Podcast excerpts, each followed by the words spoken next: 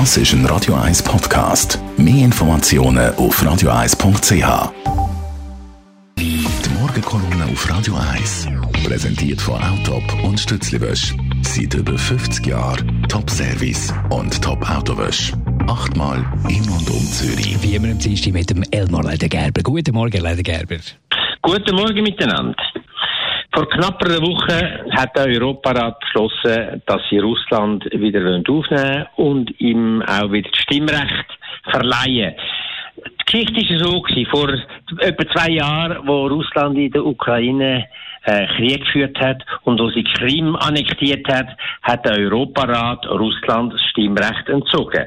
Was ist der Europarat? Das ist eine Organisation, gegründet Ende 40er Jahre, 1949 genau, nach dem Krieg, mit dem äh, mit der Absicht und mit dem Auftrag, Frieden und Entwicklung in Europa zu befördern. Und wir kennen alle eine von der wichtigen Leistungen von dem Europarat, das ist die Europäische Menschenrechtskonvention. Und es gibt einen entsprechenden Europäischen Menschenrechtsgerichtshof, der die Einhaltung von diesen Menschenrechten dort überwachen. Und wo man kann klagen, wenn die verletzt werden. Und insbesondere von Russland sind am meisten Klagen gekommen bis jetzt, weil in Russland die ganze Justiz unterdrückt ist, Menschenrechte verletzt werden, Medienfreiheiten mit Füßen treten werden und so weiter.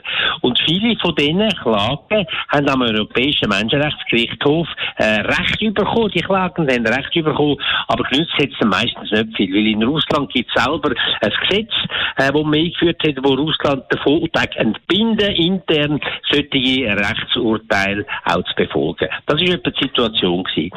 Äh, nach, dem, äh, nach der Annexion von der Krim ist natürlich nichts passiert. Wir wissen alle, Russland sitzt nach wie vor in der Krim und wird nie mehr weggehen dort. Und jetzt ist Folgendes passiert. Durch das Russland kein Stimmrecht mehr gehabt, haben sie auch keine Zahlungen mehr geleistet an den Europarat. Und dort gibt es eine Regel, ein Gesetz, wenn man zwei Jahre kein Geld mehr zahlt, im Verzug ist, dann wird man ausgeschlossen. Und das hat man wollen verhindern. Und man hat gesagt, das ist ganz wichtig in Russland für viele Oppositionelle, dass sie den Weg nach Straßburg vor dem Menschenrechtsgerichtshof noch finden.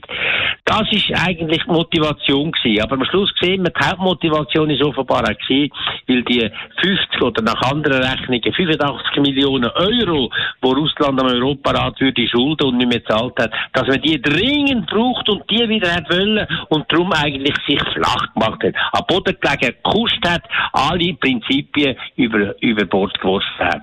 Das ist eigentlich ein grosses Ärgernis und man kann es nicht verstehen. Der, Europa, der Europarat hat eigentlich seine Würde verloren mit dem Entscheid, Russland zurückzuholen, weil Russland hat nichts anderes im Sinn oder viele andere Sachen, zwar auch noch schlimmere, aber hat im Sinn eigentlich immer Euro Europa können stören, die Europäische Union zu belästigen. Sie würden am liebsten, dass sie auseinanderbrechen und da mit Nadelstich operieren. Und neben dem Einfall äh, in, in, der Ukraine mit der Annexion von der Krim hat sie ja noch zwei andere Gebiete in Europa, wo sie Krieg geführt oder Krieg geführt hat. In Ossetien, in Georgien, wo sie annektiert hat. Sie tut Manöver machen gegen die baltischen Staaten und so weiter. Also wirklich ein Schweinerei am anderen. Und von daher ist es völlig unverständlich und nachvollziehbar, dass der Europarat sich da gekostet hat, ohne die geringste Gegenleistung bekommen von Russland, unverständlich. Danke vielmals, Elmar Leidengerber, zum Nachlesen auf radio1.ch. Die Morgenkolumne auf Radio 1.